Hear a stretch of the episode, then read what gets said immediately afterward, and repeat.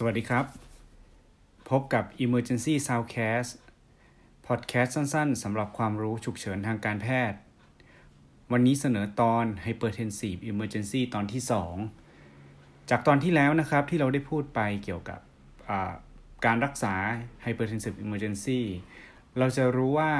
จริงๆ แล้วคนไข้ที่เป็น Hypertensive Emergency เนี่ยจะต้องมีความดันสูงนะครับร่วมกับมี Target Organ Damage ประเด็นที่สำคัญเมื่อเราพบแล้วว่าคนไข้มี hypertensive emergency เราจำเป็นจะต้องรู้ว่าเราจะต้องให้ยาลดความดันทางหลอดเลือดดำ โดยที่ประเด็นที่ 1 เราควรต้องรู้ก่อนว่า โรคที่คนไข้เป็นนั้น คนไข้ต้องได้รับยาลดความดันตัวไหน กลุ่มไหนถึงจะประสบผลสำเร็จ อย่างที่ 2 คือเราจะลดความดันเท่าไหร่ดี ถึงจะเหมาะกับโรคนั้นๆ นะครับ จากอาทิตย์ที่แล้วเนี่ยที่เราคุยกันไปเกี่ยวกับภาวะเเกี่ยวกับหัวใจนะครับ เราก็ได้พูดถึงการลดความดันนะครับด้วยการให้ไนโตรกิเซรีน ซึ่งในกลุ่มหัวใจเนี่ยจะมีหลักๆก็คือเป็น acute congestive heart failure ที่มี pulmonary edema มักจะมี pulmonary edema ด้วยเสมอนะครับ ก็จะยายาแนะนำ นะครับก็คือ NTG อย่างที่บอก วันนี้เนี่ยเราจะมาพูดถึงกลุ่มอื่นๆ กลุ่มหนึ่งที่น่าสนใจมากก็คือกลุ่ม acute aortic นะครับไม่ว่าจะเป็น acute aortic dissect หรือว่า aortic abdominal aorta rupture จะเป็น 2 กลุ่มที่เราจะต้องให้ยาลดความดัน เพื่อจะทำให้คนไข้เนี่ยมี อัตราการเสียชีวิตลดลงจากความดันที่สูง เพราะยิ่งความดันสูง และฮาร์ดเรทยิ่งเร็วเนี่ยก็จะเกิดการ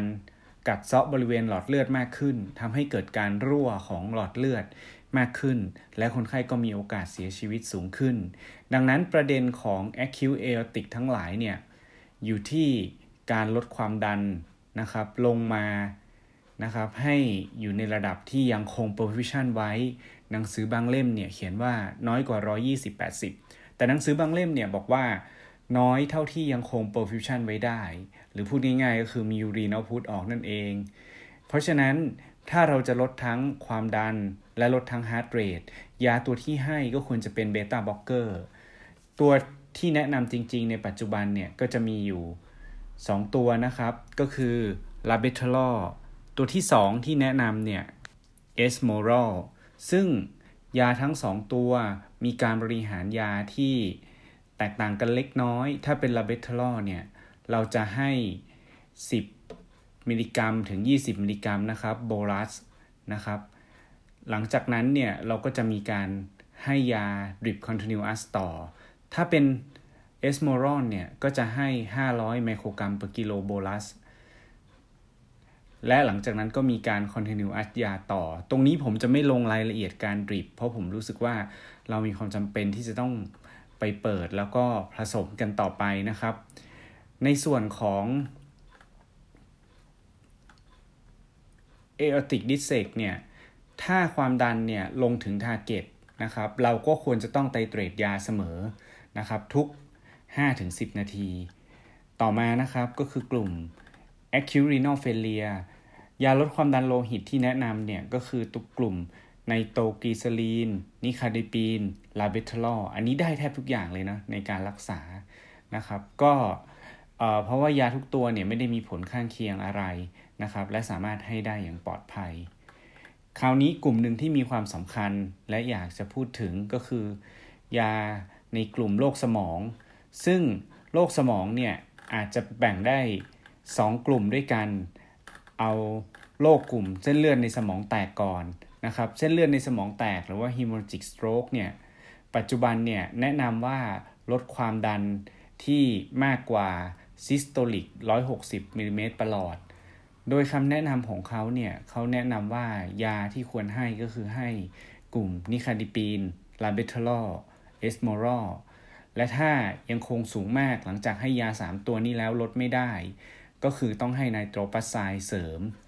ซึ่ง nitroprusside เนี่ยเราต้องรู้ว่ามันเป็นยาความดันที่ข้อหนึ่งก็คือมันโดนแสงไม่ได้ ดังนั้นถ้าจะให้เนี่ยก็ต้องหุ้มด้วยวัตถุสีดำนะครับหรือว่ากันแสงเพราะว่ามันเสื่อมสภาพเร็ว อย่างที่2เนี่ย nitroprusside เนี่ยในคนที่ไตไม่ดีเนี่ยอาจจะทำให้เกิด cyanide toxicity ในร่างกายได้ ดังนั้น nitroprusside เลยเป็นยา second line ดักนะครับ ไม่ใช่เป็น first line ดักในกลุ่มยาเหล่านี้เนี่ยเราต้องรู้ว่าเวลาเราให้แล้วเนี่ยถ้าเป็นโรคความดันสมอง เนื่องจากว่า cerebral perfusion pressure เนี่ยขึ้นอยู่กับ systolic blood pressure เป็นตัวสำคัญเนาะนะครับ ดังนั้นถ้าเราลดความดันเร็วเกินไปเนี่ยสิ่งที่จะทำให้เกิดขึ้นเนี่ยก็คือทำให้ คนไข้เนี่ยมี cerebral perfusion pressure ลดลงเร็ว ดังนั้นคำแนะนำก็คือในชั่วโมงแรกเนี่ยแนะนำให้ลงมาแค่ 20%เท่านั้น และเราค่อยๆลงนะครับความดันต่อไปจากนั้นนะครับ ใน target ก็อาจจะสัก 4-6 ชั่วโมง ในการลง target ให้ให้ถึงเป้าหมายที่เราต้องการ ดังนั้นเพื่อหลีกเลี่ยงไม่ให้ cerebral perfusion pressure ลดลงไปมากนัก โดย ถ้าเป็นกลุ่ม hemorrhagic stroke อย่างที่บอกก็คือ ถ้าสูงกว่า 160 และคีปไม่ให้ต่ำกว่า 140 เพราะถ้าต่ำกว่านี้เกินไป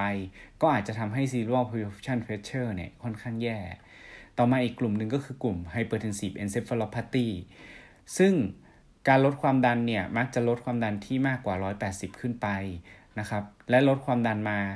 ให้ปกติ นะครับคือ 120 แต่เช่นเดียวกันในชั่วโมงแรก ๆ ก็ลดประมาณแค่ 20%ในกลุ่มสมองนี่จำง่ายครับยา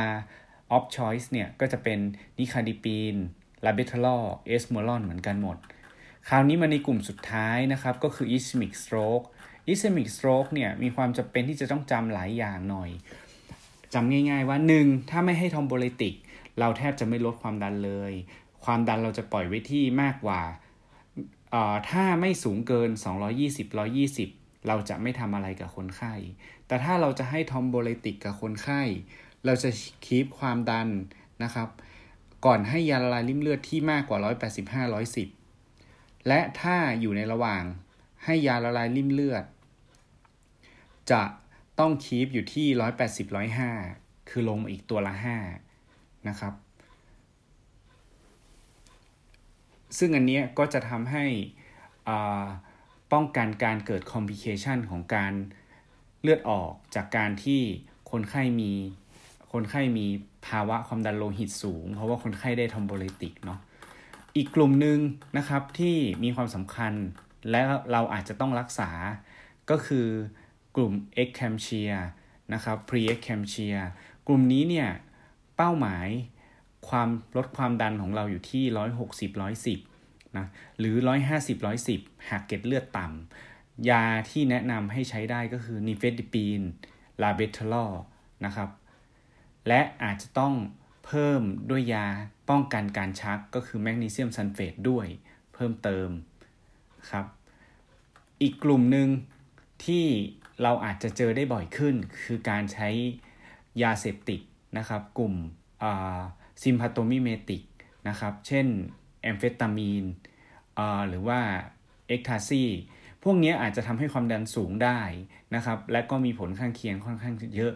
ดังนั้นประเด็นหลักๆเนี่ยคำแนะนำก็คือแนะนำให้ใช้ยาตัวแรกเป็นกลุ่ม benzodiazepine ก่อน เพราะยาพวกนี้จะไปบล็อก sympathetic overshoot และหลังจากที่ลงแล้วความดันยังไม่ลงดีนะครับ ให้ยาไปแล้วความดันยังไม่ลงดี แนะนำให้ อาจจะให้ยาเป็นกลุ่ม phentolamine ก็คือ alpha blocker เนื่องจากการปิดกั้นแค่ beta อย่างเดียวเนี่ยจะทำให้อัลฟาเด่นอัลฟาก็เป็นยาหดหลอดเลือด ดังนั้นก็จะทำให้คนไข้ความดัน shoot กว่าเดิม ดังนั้นเราควรจะต้องให้ทั้งให้ตัว alpha blocker เป็นตัวเด่นนะครับ อย่างไรก็ตาม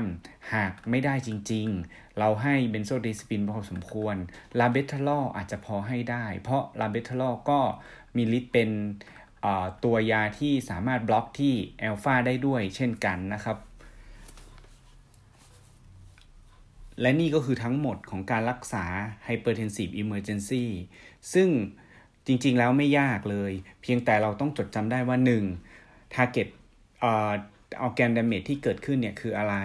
2. ยาที่แนะนำเนี่ยเป็นยากลุ่มไหน และ 3. เราจะลดความดันมาถึงแค่ไหนดี และฝากสุดท้ายไว้ก็คือ อย่าลืมไตเตดยาสม่ำเสมอ เพราะยาที่ drip นั้นเป็น rate คงที่หากเราไม่เพิ่มยา คนไข้ก็จะไม่ได้ target ที่เหมาะสมนะครับสำหรับวันนี้ขอบคุณครับ